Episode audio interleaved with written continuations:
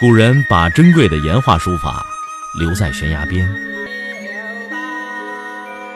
我把时间打磨成碎片，留在你的耳边。微信收听拿铁磨牙时刻。拿铁磨牙时刻。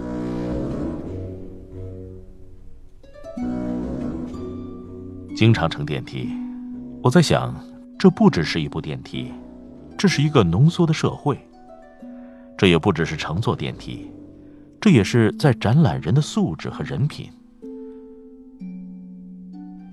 十六个人乘电梯，而电梯只能载十五人，必须出去一个电梯才能够运行。众人都有急事儿，都赶时间，谁也不愿意出去。十六个人僵持在电梯里，个个紧绷着脸，互不搭理。时间一分分的过去，直到其中有一个人尿急，不得已退出，电梯才得以运行。两个人同时进电梯，门窄，双双被卡在门里，必须有一个人先进去或者主动退出，问题才能解决。一个人心想，凭什么就该我让步？我没有这个义务，也没有这个责任。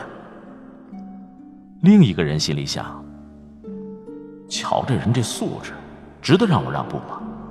要我退出去，没门儿。于是电梯门始终卡着，这卡着的岂是电梯之门，更多的是众多国人的人生之门。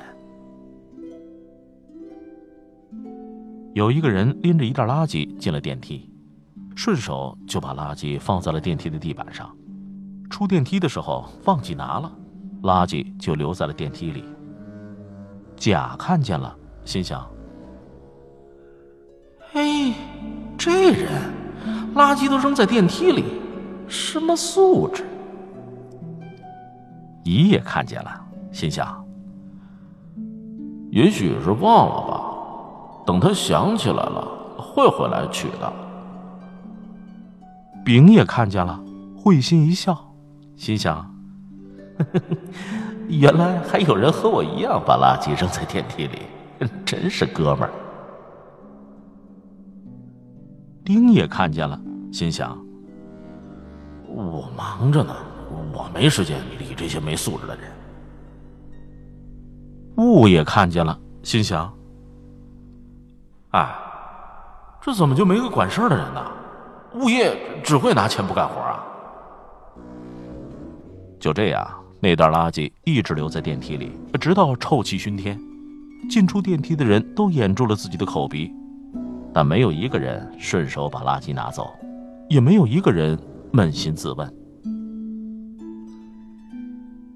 电梯里挤满了人，空气浑浊，竟有一个人旁若无人的在吞云吐雾。左边的人看见了，心里想，右边那个人他同样是受害者，你们都不说，我何必多事儿啊？右边的人看见了，心里想，哼，我就不信这烟雾不往左边飘，要受罪大家一起受罪。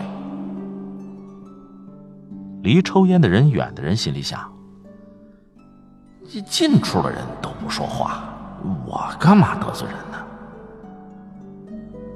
离抽烟的人近的人心里想，我站出来说话，受益的是大家，万一动起手来，那吃亏的是我一个人。就这样，烟雾一直在电梯里缭绕，尽管有人在烟雾中咳嗽，尽管电梯的墙上张贴着显眼的禁烟标志。电梯是一个小小的公共空间，同时也是一面映照世道人心的镜子。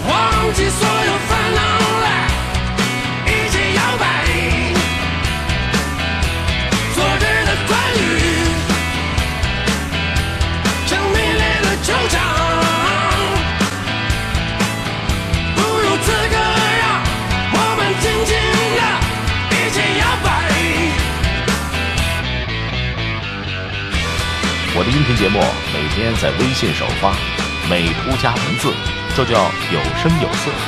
你可以边看边听，微信搜索拿铁磨牙时刻，关注我，每天你都会第一时间做好听的节目给你。